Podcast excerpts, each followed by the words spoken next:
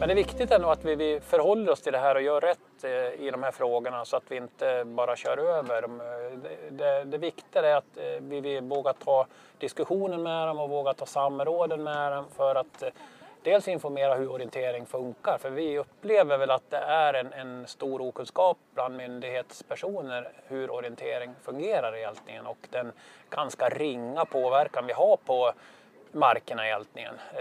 Det är inte så, något större slitage och vi är inte så farliga för viltet eh, så länge vi gör rätt och håller oss till en bra banläggning och med viltzoner och, och lyssnar på jägarna och så vidare. Mm. Eh, och markägarna, vilka råd och tips de har för att, att göra rätt.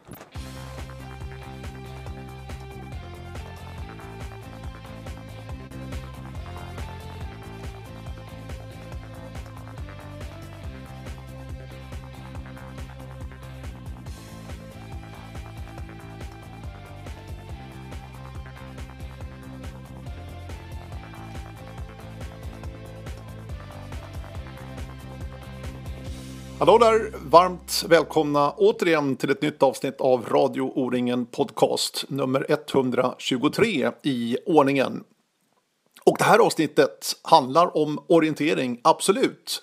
Men en sida som det inte pratas så där jättemycket om men som är så otroligt viktig för att vi ska kunna utöva vår fantastiska idrott. Och det handlar om mark, miljö, jakt och de frågorna. Och sedan februari månad i år då, 2019, så har Svenska orienteringsförbundet tillsatt en ny tjänst på förbundet och kansliet. En mark och miljöutvecklare. Och det är den tidigare landslagsmannen och alltjämt en väldigt, väldigt duktig orienterare. Från Ockelbo ursprungligen. Han bor i Sandviken och det är alltså Joakim Ingelsson. Dessutom världscupvinnare totalt en gång i tiden. Det pratar vi naturligtvis lite grann också om i den här podden. Men ett mycket, mycket intressant ämne alltså med mark och miljö. För det är viktiga frågor både idag och kanske framförallt om vi tittar in i framtiden. Jag träffade Joakim Ingesson i samband med Alfta Ösa-träffen eh, och veteran-SM i Gammelhångna utanför Edsbyn i Hälsingland där Alfta Ösa arrangerade. Så det var ett perfekt miljö verkligen för att sitta och snacka om de här frågorna där uppe i Hälsingland. Ja, det är väldigt, väldigt intressant. Ta gärna del av den här podden för det finns mycket, mycket matnyttigt att ta till er. Både för er som ska arrangera och för oss också som springer där ute och kanske inte tänker på det så mycket utan tar mycket för givet. Allemansrätten till exempel, det pratar vi också om i den här podden.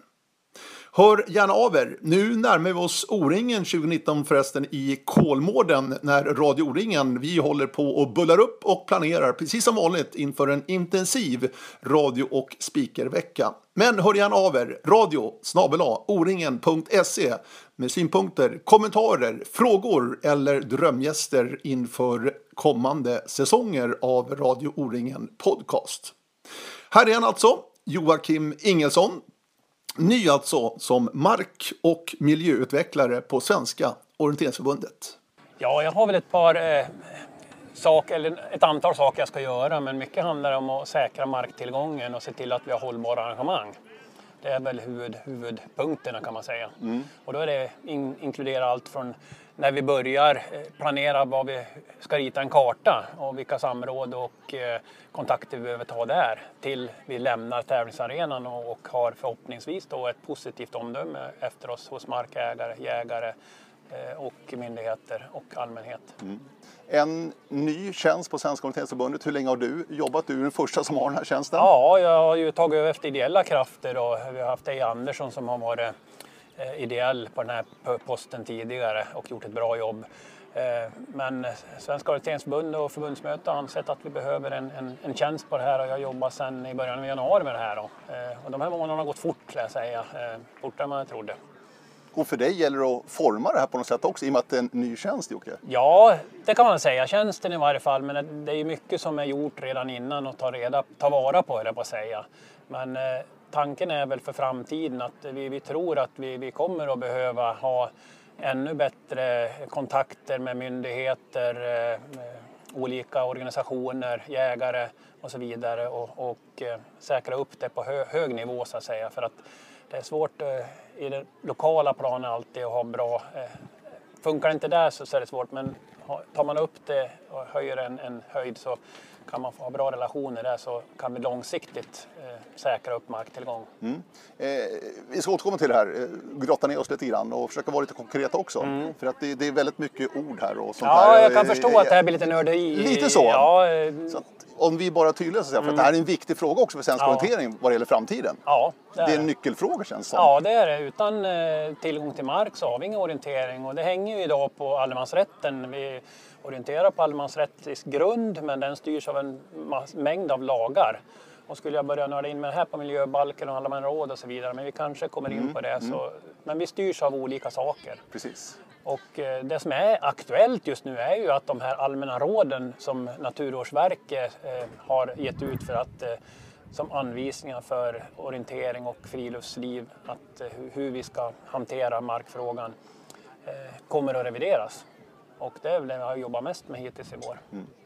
Du, jag tänkte bara att jag skulle börja och placera dig lite grann. Mm. Joakim Ingesson, framgångsrik orienterare har du varit. Ja. Sprungit landslaget. Ja. Du var också framgångsrik med ditt Ockelbo OK ja. en gång i tiden vad gäller stafetter. Ja. Och har varit eh, snudden nära att vinna både 10 mil och Jukkola. Ja, det var kanske SM-karen som var våran, våran grej. Vi vann ju SM-karen tre gånger. Med... Fyra gubbar passade er. Ja, precis. Det, det passade oss bra. Vi var lite för kort för 10 mil. Men Jukkola var vi faktiskt... Vi vann ju aldrig, även om vi var in på upploppet samtidigt i två år med, med segraren. Så så var vi tvåa två gånger och trea två gånger och är eh, fortfarande ett av eh, de bästa svenska lagen i maratontabellen där. Mm. Vad minns du bäst från din aktiva karriär Jocke?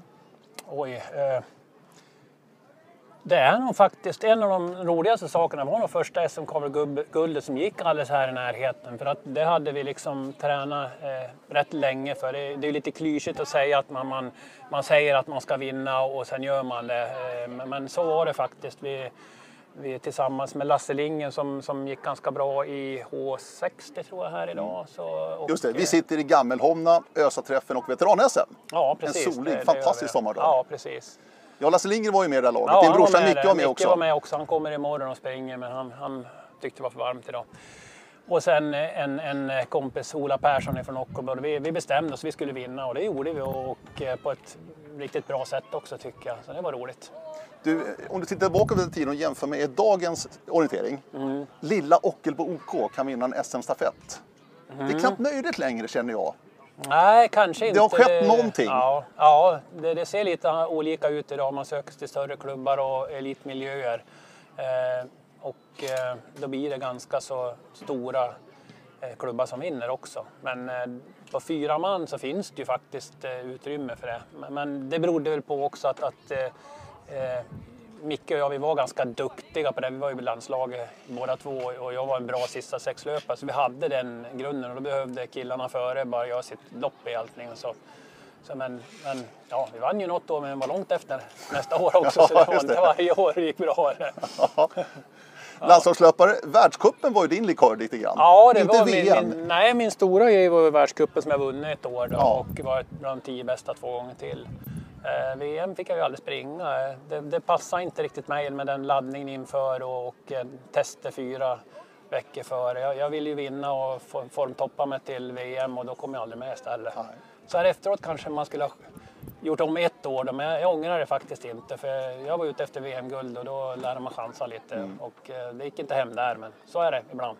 När hade du stort fokus på VM? Liksom? Vilka år var det det handlade om då? Eh, vi hade ju bara ett VM varannat år, ja. långdistans. Det var inte, var inte så mycket att välja på.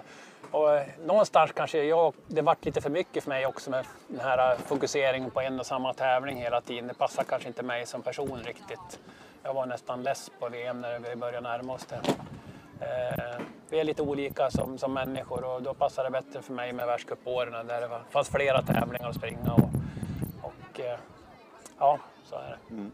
Du, den häftig resa vi har varit med om. Vi är ju födda på i början på ja. 60-talet, både du och jag. Ja. Gått tillsammans i Sandviken till och med Jocke. Eh, från då en distans, långdistans som du säger, ja. och en stafett på VM. Sen kom kortdistansen in. Du vann det första SM-guldet Ja, i kortdistans förresten, stämmer det 91 i Ja. Nyköping. Ja, dagens medeldistans. Ja, precis. Ja. Lite kort då. Ja. Och sen kommer sprinten in, så att vi har fått Ja. vara med om hela resan. Det är ändå Ja. ganska häftigt kan jag tycka. Ja, precis. Jag har ju faktiskt sprungit något sprint Ja, jag också, förstår det. då, eh, Även om, om det har inte varit... Jag var lite för gammal för, för att skriva mig in i... Jag var inte tillräckligt snabb eh, på den tiden. Men eh, det hade nog passat mig bra som senior tror jag, när jag, när jag var yngre. För då var jag lite snabbare. Mm. Min, min styrka har kanske inte varit löphastigheten och eh, snabbheten utan mera styrka och eh, uthållighet och eh, bra i lite risig terräng kanske. Men Nyköping kortdistans, då var det en helt annan typ av orientering egentligen. Men det passade dig också. Ja, då, jag är ganska allround så. Eh, annars skulle man inte ha vunnit världscupen så, men att, att eh, det, det passar vissa år och vissa år inte. Svenskar herrar som har vunnit världscupen.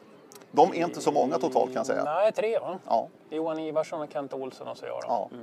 Det är länge sedan. Ja, nu är det ju Hubman och eh, heter han, Kibur som abonnerar. Jag läste det här bara alldeles senast, Mm. sista 14 åren eller vad är det? Ja, de har dominerat Ja, det var totalt. ganska många år i varje fall. Ja, verkligen. Eh, Och Jon Ivarssons världscupseger väl 98 senast va? Ja, det kan nog vara Jag tror det. 98. Det är ett tag sedan. Ja, det Gustav Bergman vann idag. Ja, jag Första det. världscuptävlingen. Bra, bra start på för Gustav. Jag får väl hoppas att det håller. Han verkar ju riktigt bra slag i år. Det Verkligen. som. Ja. Du, annars orientering och Ockelbo, var det ganska givet för dig? Eh, ja, det är svårt att säga det. Jag är en nyfiken person så jag provar på mycket. Men jag, jag fastnar för orientering. Det passar mig som person tror jag med, med individuellt upplägg och eh, ganska så... Jag har alltid varit duktig på att träna själv och, och eh, då passar en, en, en idrott där du springer själv. Även om, om jag är väldigt förtjust i stafetterna också. Då, men det var ändå på något sätt ett individuellt lopp i ett lag. Och förutsättningarna i Ockelbo är ganska goda. Det är ganska mycket skog där. Ja, vi har ju eh, väldigt bra träningsarenor där tycker jag. Men, men eh, där handlar det mycket om att göra den, den, den ort man är på och bor på till en bra träningsarena. Det, det går på de flesta ställen om man har lite fantasi och vågar söka utmaningarna. Och inte springa på de lättaste ställena överallt. Nej. Det handlar lite om det. Precis. Och sen jobbmässigt, eh, vi gick ju tillsammans då i Sandviken Ja. på orienteringsgymnasiet. Sen Ja. har du jobbat där också många år som instruktör Jocke. Hur många år blev det? Sista 13 åren alltså, det är så så, var jag instruktör där och det var ju också en sån här liten överraskning. Det hade jag nog aldrig trott att jag skulle hamna där höll jag på att säga. Men, men så har det varit mycket. Jag har sagt mycket att det där kommer jag inte bli och så blir jag det till slut. Man ska inte... Man, man, vad ska jag säga? Man, de, det händer saker och ting i ens liv som gör att eh, det tar olika vägar. Men 13 år, ganska lång tid. Ja, det var ganska länge och jag kände det också. En av anledningarna till att jag sökte mig till en ny utmaning nu är att det, det, det blir lite samma rulle varje år och till slut så, så blir det, även om det är nya fantastiska ungdomar man jobbar med varje år, så, så, så blir jobbet detsamma på något sätt. Och utmaningarna är ungefär detsamma hela tiden. Men framförallt kändes det som att jag kunde ha Gästrikland varenda vägsnutt och varenda kontroll man skulle sätta ut hade man satt ut förut. Så det var mest det jag ledsnade på tror jag. Och själva orienteringsgymnasierna, de fungerar bra i Tycker dagens jag. läge. Det tycker jag. Eh, Det är min uppfattning i varje fall. Sen är det aldrig lätt och enkelt med, med ungdomar i den där åldern. Det är ju en ålder 15, sex- ja, 16 års åldern till 19 år. Du vet ju själv hur vi var i den åldern Per. Absolut, jo, jo. Ja, men man flyttar hemifrån.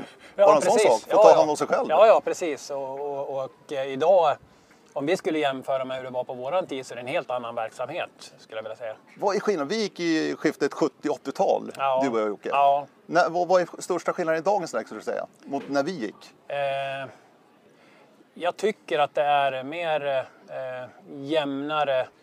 Ja, det, det är en liten högre kvalitet. Jag ska inte säga att det var dålig kvalitet på den tiden då, för det tycker jag ändå att det var. Men vi hade helt annat kartmaterial, banmaterial, eh, en träning som vi gjorde då utan att prata något illa om de som jobbar med det där då, skulle inte godkännas idag eh, med en svartvit karta eh, ungefär ibland. Var det ju faktiskt inte bättre så. Det är mer proffs, varje träning är betydligt proffsigare idag, mer genomtänkt och eh, ett betydligt större helhetstänk runt omkring ungdomarna. Eh, som de kanske inte riktigt märker men, men som, som står för kvalitet både för Riksidrottsförbundet och Svenska orienteringsförbundet och allting runt omkring det. Och naturligtvis skolan också. Ja, det är spännande. Ja.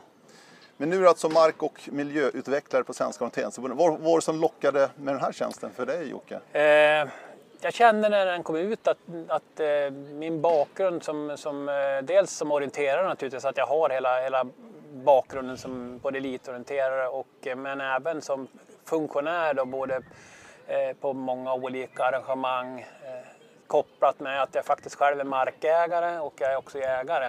Kände att ja, men jag har väldigt mycket gratis i det här. Det är heller inget minus att vara, vara min ålder i den här tjänsten i och med att många runt omkring är i min ålder, markägarna och så vidare. Du kan prata deras språk? Ja, precis. Eh, delvis i varje fall. Sen är det inte bara sådana heller.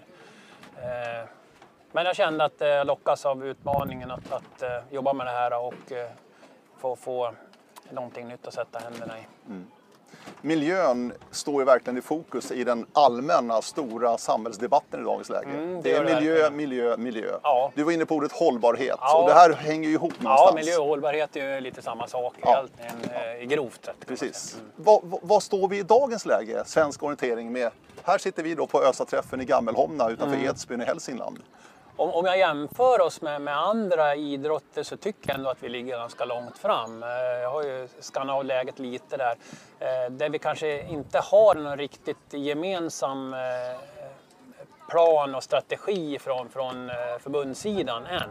Men vi har två saker. Vi har dels en övergripande miljösak som inte jag jobbar kanske så mycket med utan det är andra som jobbar med det den håller vi på att utveckla någon form av miljöpolicy på eh, centralt. Men sen har vi då hållbarheten och miljön i arrangemangen då allt ifrån toaletter, duschar, eh, att vi lämnar rent och fint efter oss, hur serveringen sköts och att allting har ett miljötänk och så vidare. Eh, där jobbar jag mer då, tillsammans med arrangemangssidan, Niklas Vrane och någon till där. Mm, mm. Men arrangemangen vi har, vi skapar ju våra arenor. Vi har inga mm. fasta arenor Nej. utan vi Ja. Där det passar gentemot ja. karta, terrängområden, att där ja. lägger vi våra arenor.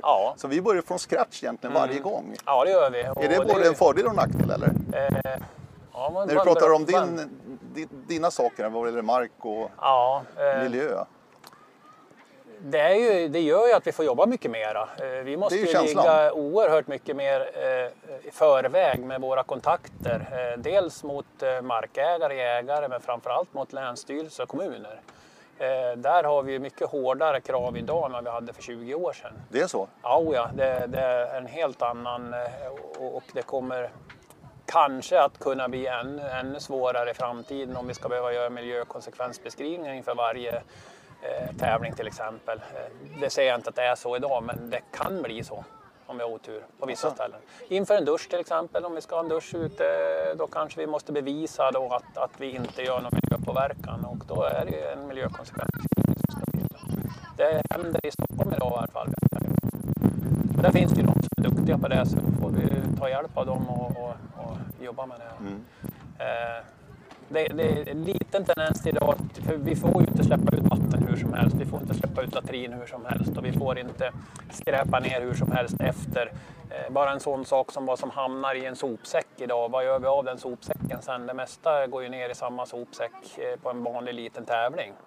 De större tävlingarna är betydligt bättre där vad sopsortering, men ofta så ser vi att de är full och ramlar över. Eh, och vad händer då med det? Går vi och sopsorterar det eller hamnar i större, vi kan slänga det. Mm. Sådana saker tänker jag på. Mm. Och här finns det distrikt som är väldigt bra framme. Jag vet Göteborg har en bra miljöpolicy och, och eh, sköter det här bra. Det finns säkert många fler också. Och vissa arrangörer är mycket bättre än andra. Eh, så att eh, det. Jag ska inte säga att det är någon som är dålig här direkt, utan men några är jättebra. Mm. Här har vi men det gäller att tänka exempel. på det. Ja, precis, jag förstår. Mm. Men här på Österträffen då, mm. i Hälsingland har vi konkret, här kör de ju källsortering. Är det någonting som kommer också tror du till vanlig, ja det här är ju en vanlig ja, tävling också ja, i och för sig. Nej men det, är ju, det måste vi göra. Det är, det är ingenting som, som är, är valfritt i framtiden utan det är en, en, ett måste i stort sett idag. Eh, men jag märker att, att ju mindre tävling kanske det är ju mer jobbigare är det och, och, och lättare är det att fuska lite med, med soporna för att det hamnar i en och samma sopsäck. Mm. Eh, och ingen som är efter tävlingen så jättepigg på att gräva upp den där sopsäcken och sopsortera det. Det är förståeligt. Så här måste vi liksom tänka efter i förväg då att, att uh, ha bra alternativ. Det, det, är det här nya ordet nudging. Jaha. Uh, det handlar ju om att skapa enkla val åt uh, människor så att man gör rätt. Det är ju ett sådant exempel att verkligen ha sopsortering vid sopsäckarna så att det blir lätt att lägga ner rätt. Mm. Om det finns bara en sopsäck och man hittar den, då lägger man ju alltid den. Mm. Eh, då går man inte omkring och letar rätt sopsäck utan det måste göras enkelt för oss utövare. Mm. Rent historiskt så är, man, är vi vana att höra att orienterare är så duktiga att plocka upp efter sig. Vi har hört markägare genom åren att det finns inte ett kolapapper kvar när orienterarna lämnar arenan. Betyder det också, nu säger jag inte att det är sanning överallt, verkligen inte, men betyder det också att orienterarna har lättare att ta till sig sånt här, tror du? Ja, det tror jag. Eh, sen är det ju frågan om då. Nu ska jag inte säga vad som är vilket här, men att är det arrangören som plockar upp efter oss eller är det vi som är bra på att slänga det? Eh, ibland tycker jag nog kanske att det är någon i klubben som får plocka upp efter alla andra i klubben. Eh, och till slut giltigen så är det arrangören som går där och plockar. Och sen är vi jätteduktiga på att lämna arenan ren och det får vi mycket positiv credit för. Eh, men jag är inte säker på att vi som enskilda orienterare är lika bra på det.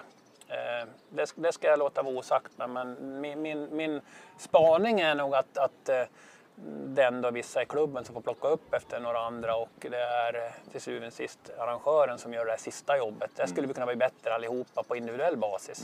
Och vi måste komma dit också att den här devisen att en orienterare skräpar inte ner, den måste bli sann för alla. Då blir det lite lättare för arrangörerna också. En annan spaning eh, som är ganska enkel att se det är ju jämfört med när vi växte upp framför allt. Då var tävlingarna ganska stora. De var definitivt lite mindre Ja, vad gäller antal Oh ja, deltagare. oh ja, oh ja. Jag menar en Stockholmstävling i dagens läge det är en 12-1300 Ja, ungefär. ja. Om vi tar det, största distriktet vi har i Sverige. Eh, och arrangemangen ser ju stort sett lika ut. Alltså vi har samma krav fortfarande på att allt ska finnas där trots att tävlingarna är mycket, mycket mindre. Ja. Det här är någonting som ni måste titta på om man kan skära bort någonting eller göra det enklare Mm. och smidigare att arrangera. Ja, jag tänker här är det väl mycket jobb för distrikten egentligen då att, att ta tag i. Eh, Och eh, om jag tittar i mitt distrikt så har vi en diskussion ständigt kring det här. Då. Behöver vi ha en dusch på en tävling? Men det har jag hört ofta, just det här med duschen. Är det någonting man kan skala bort? Är det Ja. någonting ni tittar på? Eller? Ja, i vårt distrikt så håller vi på på de små, riktigt små tävlingarna. eh, Ta bort duschen då, erbjud kanske ett eh, skynke att byta om i med, eller någon dunk vatten eller om man tar med sig det. Då. Det har funkat bra hos oss i varje fall.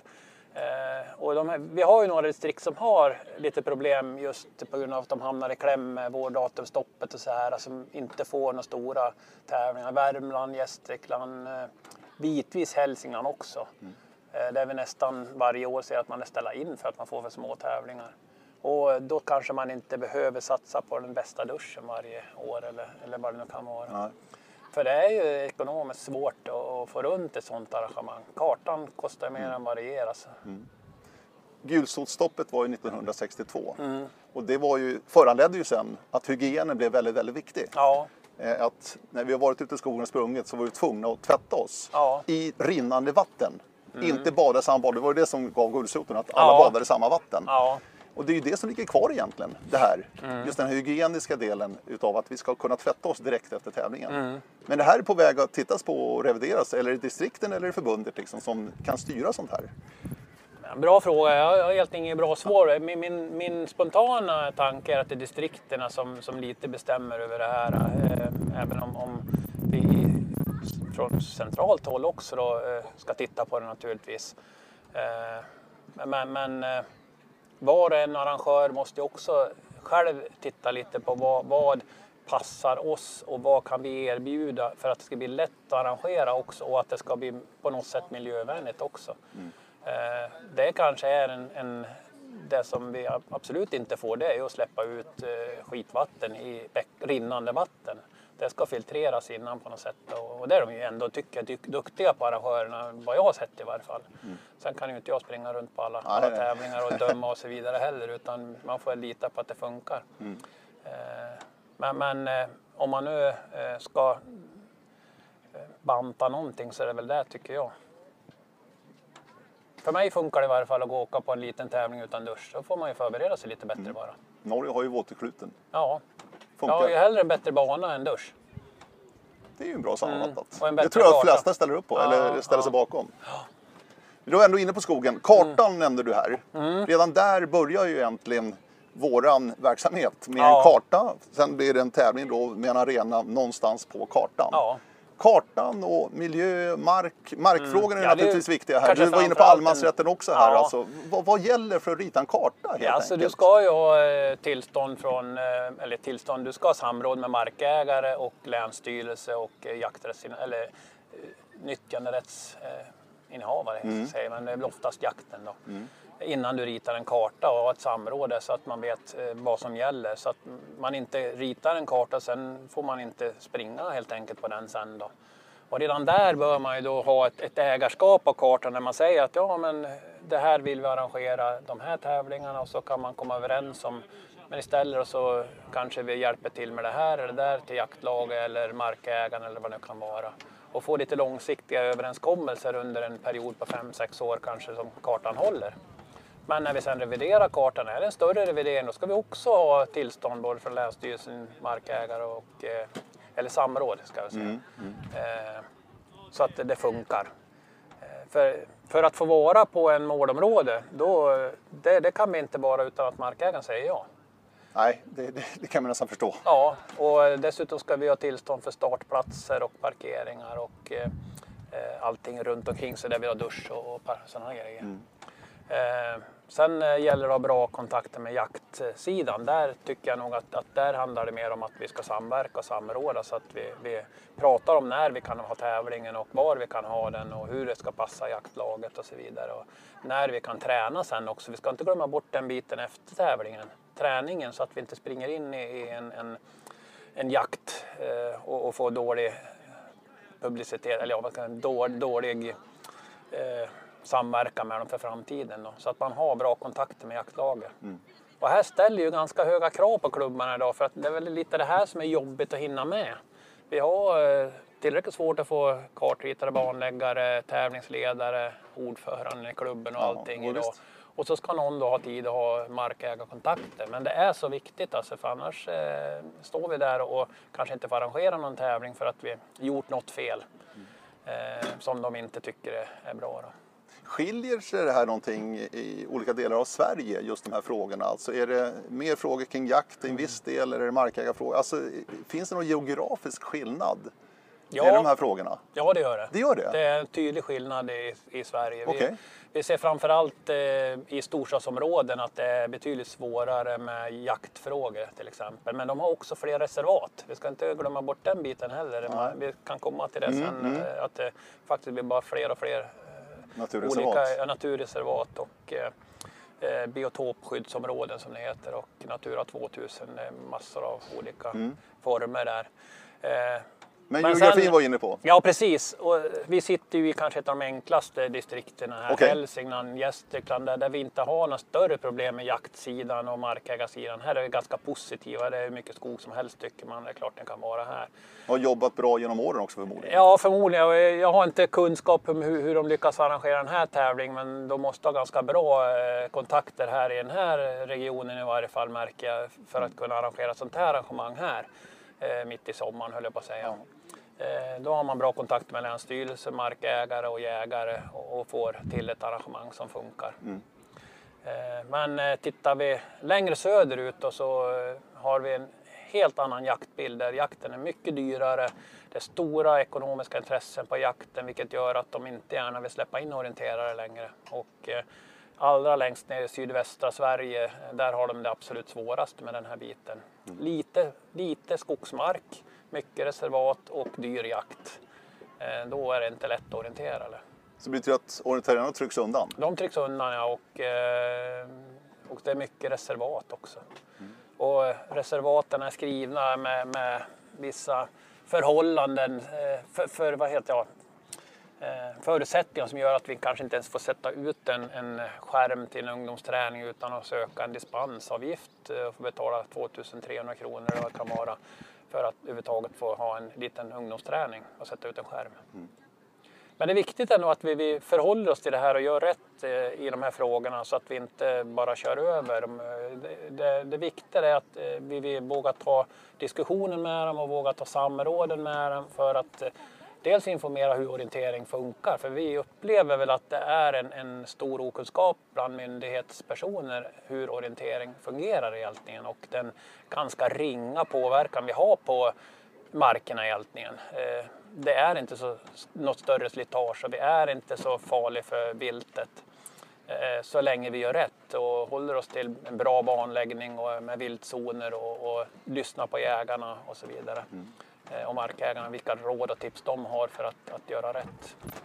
Du sa det att antal naturreservat i Sverige ökar. Ja. Är det en risk för svensk orientering? Det är en möjlighet och det är en risk. Okay. Om vi tittar i Stockholmsområdet idag så är det nästan omöjligt utanför ett reservat att orientera snart. Eh, för då är jaktintressena för, för stora helt enkelt. Utan där så är det nästan en förutsättning att eh, man har bra kontakter med reservatsförvaltarna som mm. kan vara Länsstyrelsen eller kommunen eller någon annan eh, förvaltare och få komma in där. För då finns skogen kvar och det går att komma överens, göra överenskommelser där. Så det skiljer ju ganska mycket. Då. Vi sitter i ett av de minst, eh, ja, det län som har minst reservat i hela Sverige, Gävleborgs län. Och då är det inte så jättesvårt. Men, men, i vissa län så kan du nästan inte lägga en kontroll utan att det är något biotopskyddsområde eller något eh, reservat eller någon, någon, form av begränsning, nyckelbiotop eller vad det kan vara. Mm. Och då kräver det stor kunskap hos banläggare, tävlingsledare, men också att man har varit ute i tid med samråd med Eh, länsstyrelser och de som har hand om reservaten. Det här är ju rätt nyttigt att höra för många som springer orientering och bara ja, tycker det är roligt att det är ju tusen saker att Det är mycket. Extremt mycket. Och, och det, det, min roll i det hela är att försöka bygga ett nätverk nu då, att, att vi har en person som är kunnig i varje distrikt på det här. Men det är inte så lätt att få tag på, på någon som orkar engagera sig för det är ganska mycket kunskap man behöver ha och den är, är mycket så att säga, kontakter man behöver ha. Men jag känner att jag kommer inte kunna räcka till till att vara rådgivare till varenda eh, klubb här, även om de naturligtvis är välkomna att ringa och fråga om de har ett bekymmer. Så, så måste vi ha en i varje distrikt som hjälper till här och i de eh, riktigt tuffa länen här och då kanske vi behöver en grupp också som, som hjälps åt att, att, eh, ha kontakter med Länsstyrelsen, utbilda. Kommer det nya handläggare på Länsstyrelsen så kan man nästan säker på att de inte vet så jättemycket om orientering och är kanske också nu, eh, eh om man tar det lite på det, har kanske andra eh, in, särintressen än vad, vad, vi som orienterare har. Eh, kommer man som biolog in på Länsstyrelsen så kanske man eh, är mer intresserad av, av det biotopskydd mm. helt enkelt. Mm. Och, och, det ska man ju egentligen inte vara som myndighetsperson. Det ska man ju vara ganska, eh, kallas det för, eh, eh, ja, man får inte ha särintressen helt enkelt. Nej, nej. Och här är det en stor utmaning för oss att utbilda, tala om hur vi arrangerar, vad vi tar för hänsyn och hur, hur det fungerar. Att varje liten tävling, en tävling som samlar 300 eller 600 deltagare, det är inte ett femdagars. Det är kanske den bild som många har av orientering idag, att det är fem dagar som väller in och det är mm. långa köer till kontrollerna. Men, men en tävling på 600 deltagare, det, det är ju, på varje kontroll är det inte många som är ute samtidigt. Eller? Jag, jag sprang ju idag på en tävling på ganska många fler än 600 och jag tyckte jag kände mig ganska ensam i skogen idag. Mm. Du, naturreservaten, om vi nu använder dem som eh, område för tävling, mm. innebär det alltid någon form av begränsning? Att vi måste liksom antal deltagare eller antal kontroller. Finns det något sånt eller är det, upp, eller är det fall, från fall till fall helt mm. enkelt? Eh, Ja, det är från fall till fall lite. Alla naturreservat har sin egen lilla ja. Eh, beskrivning av hur de ska användas. Vissa är till för fri, rörliga friluftslivet. Ja, då är det enklare. Men det kan ändå, fast det är till för rörliga friluftslivet, ha en en klausul att vi inte får sätta ut skyltar och det är samma sak som en kontroll i, i Länsstyrelsens mm. ögon. Ja, då måste vi söka dispens för det. Men sen kan man ju också vara ganska säker på att det finns områden i det som, som eh, är lite känsligare än andra. Då gäller det att ta reda på dem först så vi inte börjar lägga banan där och så får vi ändra banorna. Då är det bättre att ha koll på vad vi inte får vara först och, och göra om och lägga banorna efteråt. Mm. Samma sak med jakten då i de här områdena. Att prata med jägarna först och få reda på vad de tycker att viltzonerna ska vara så att inte man blir besviken som banläggare när man inte får lägga där man har redan börjat lagt. Mm. Eh, men för att återgå till naturreservaten så, så det kommer ju bara fler och fler naturreservat. Det bildas ungefär 300 om året. Just nu är det lite stopp på grund av ekonomiska budgetramar som har minskat för Naturvårdsverket och Länsstyrelsen att göra eh, naturreservat. Men, men det ökar 300 hela per år har det varit 300 ungefär. per år sista 5-6 års tiden. Ja. Vad, vad ligger till grund för att, att Länsstyrelsen vill skapa ett naturreservat? Vad är deras kriterier? Ja, det är ju ett område som antingen är, eh, är, är bra för rörliga friluftslivet eh, och då kan det vara en kommun eller någon annan som har initierat det och så tar Länsstyrelsen över. Eller så är det ett område som är opåverkat av skogsbruk och man vill få det att fortfarande vara opåverkat. Och många av de som blir nu är, eh, är om man tar som ett exempel eh, i min egen hemtrakt, jag har ju faktiskt en reservatbildning på min egen mark hemma. Och då är det ett skogsbolag som har haft ett reservat i närheten och sen har man nu valt att ta över det som eh, och göra ett eh, naturreservat av det från Länsstyrelsen och så inkludera lite privatmark runt omkring då, för att få ett stort område. Och där finns det ju mycket inventerade känsliga arter men samtidigt så har ju kommunen då velat att det ska vara till för rörliga friluftslivet också. Så det är många intressen i ett sånt här reservat och riktigt vad, vad det då gäller det för oss också att vara med och, och bevaka är att det inte blir för många inskrivna eh, problem för oss orienterare. Eller, jag ska också ta med hela det rörliga friluftslivet i hjälpningen. För det är inte bara vi. Eh, Svenskt friluftsliv är ju jättemånga organisationer. Och eh, alla vill ju ha tillgång till eh, den svenska skogen. Mm. Är det bra att bli tjenis med någon på Länsstyrelsen som är sitter det. med de här frågorna? Ja, det är det alltid. Är det bra, så? Bra, men bra relationer är Ja. jättebra. Ja. Och, eh, en bra egenskap är att vara socialt ganska eh, kompetent också. För att, att kommer man ha vrång och vresig till eh, fel person, då kommer man inte så långt. Man måste ha lite eh, en, en öppen eh, agenda när man kommer dit. Vad kan vi försöka hjälpas åt att göra bättre för både er och för oss? Så att vi kan vara där samtidigt som det kan bevaras som ett eh, naturreservat. För känslan är ju, i vissa lägen kanske är så på Länsstyrelsen, nu vet ju inte du det Jocke, men ja, nu kommer de här orienterarna igen. Ja, ja, ja, vi är ju... Vi Förstår är jag ju, vi, vi arrangerar ju ganska mycket. Ja, vi måste ju gå via Länsstyrelsen väldigt mycket i min ja, känsla. Ja. Det är ju så, om vi kommer in på lite nörderi här nu då, så är det faktiskt så att miljöbalken kom eh, i början av eh, 2000-talet och Länsstyrelsen de, de tycker att det är, ja tycker, de, de går efter miljöbalken. Och där tolkar man då eh, i en paragraf där, ett kapitelparagraf 12.6 att en stor orienteringstävling är 150 deltagare över. Okej. Och det är ju en sak som vi jobbar nu då från att, att försöka förstå att det är inte en stor tävling.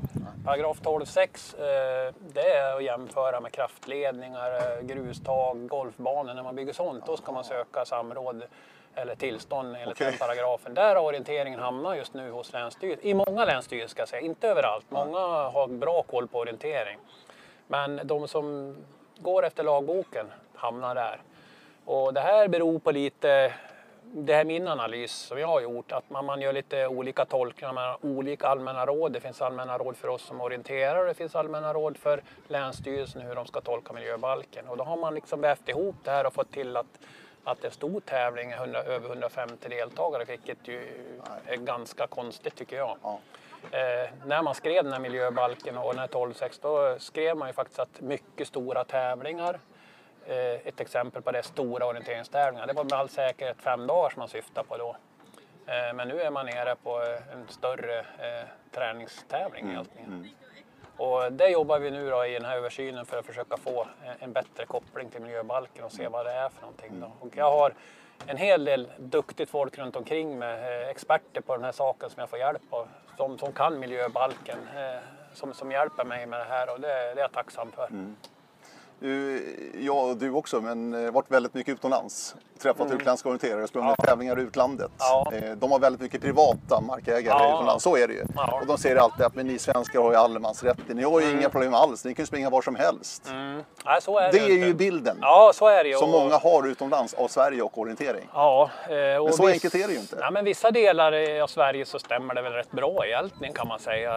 Eh, Så, så länge vi men vi har ju våra datumzoner naturligtvis. Det är ju faktiskt eh, så att vi får inte springa orientering efter en viss tid på våren när barnkammarperioden för viltet inträder och fram till då någon gång i mitten av sommaren släpper det här. Och då ska vi, det här är ju en överenskommelse vi har gjort med Jägarförbundet. Det var faktiskt vi orienterare som började med det en gång i redan på 30-talet att införa de här vårdatumperioderna.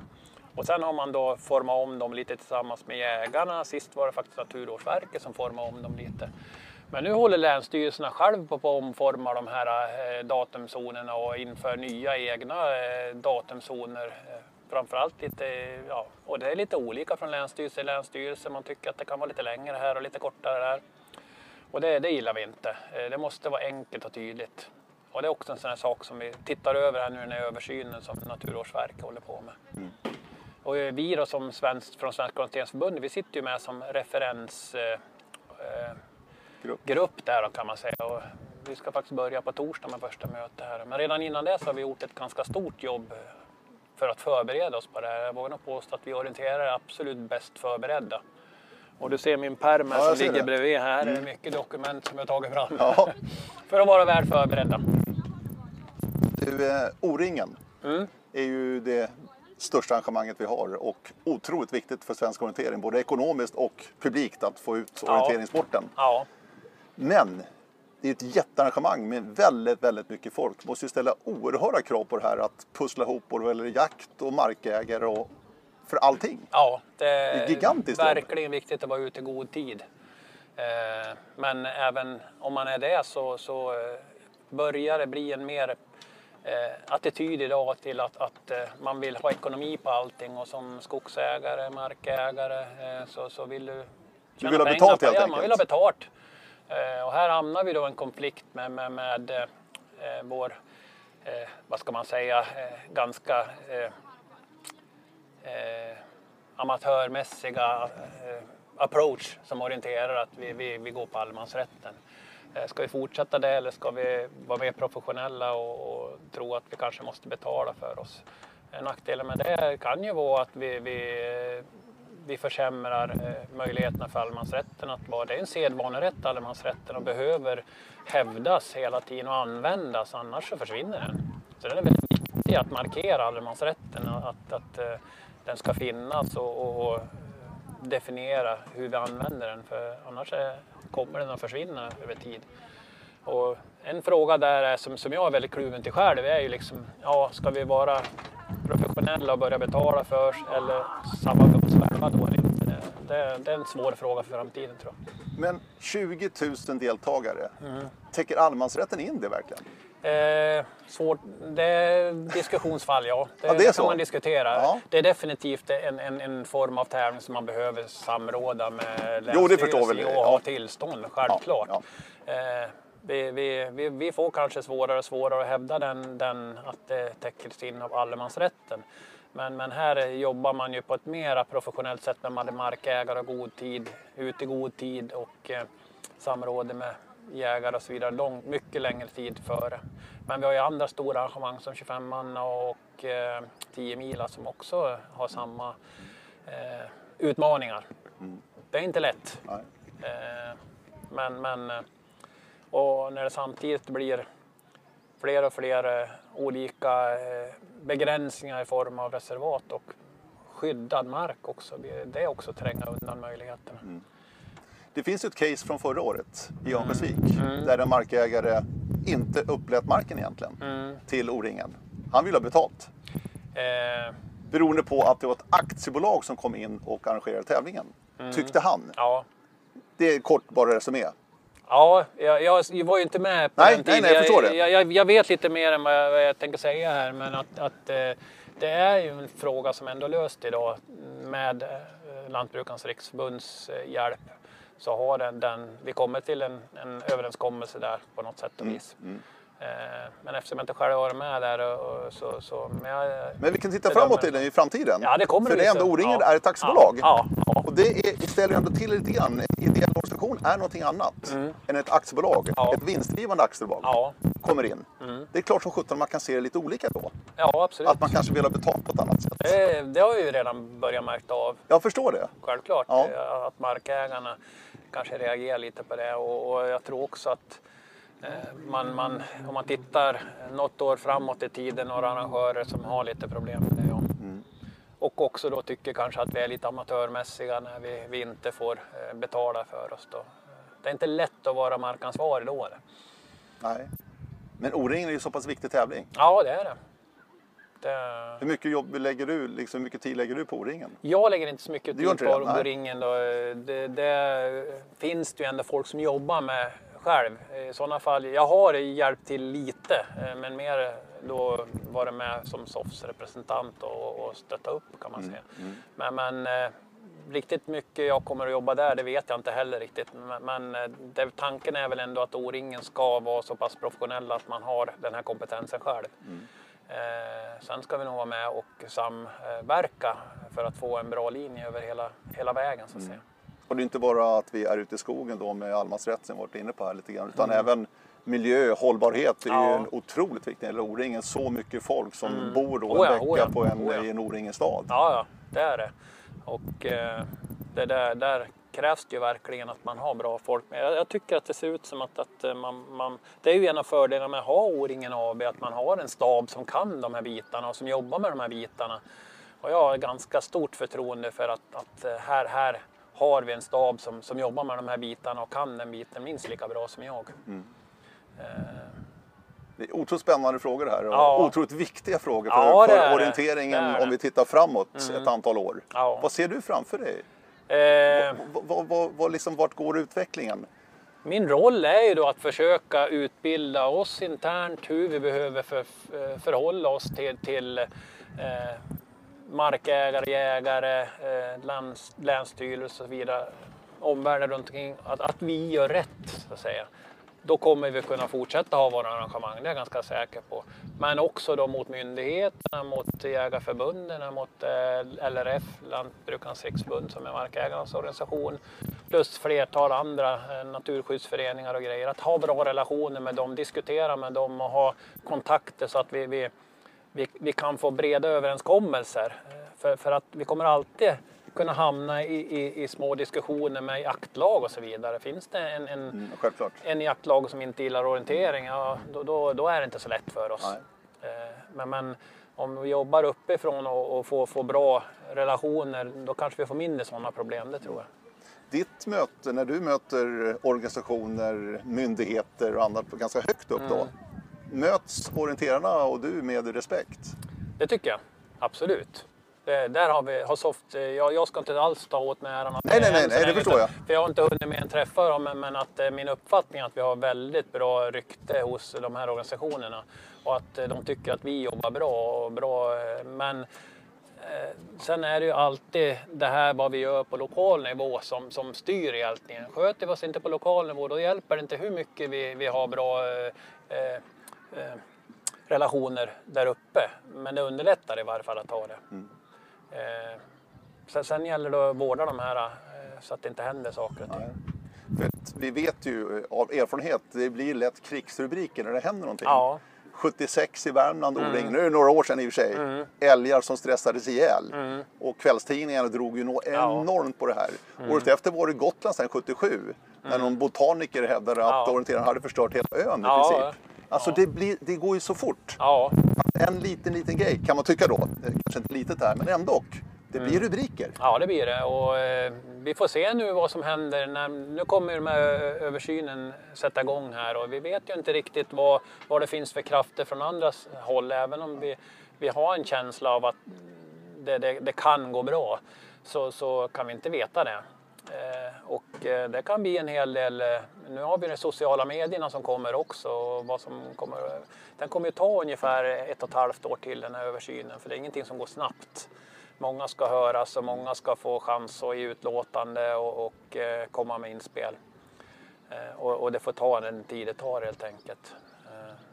Men vi får se vad som händer. Man kan vara bra att vara lite förberedd på att det kan bli lite irriterat på några ställen i Sverige. Du, eh, om du och jag träffas om tio år på ÖSA-träffen här i Mm. Hälsingland.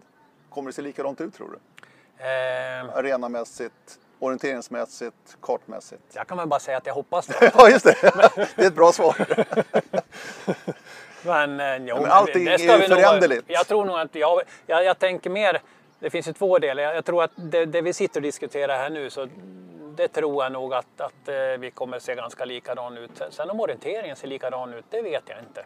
Det kommer, vi har ju idag fyra olika grenar eh, som kan utvecklas åt olika håll.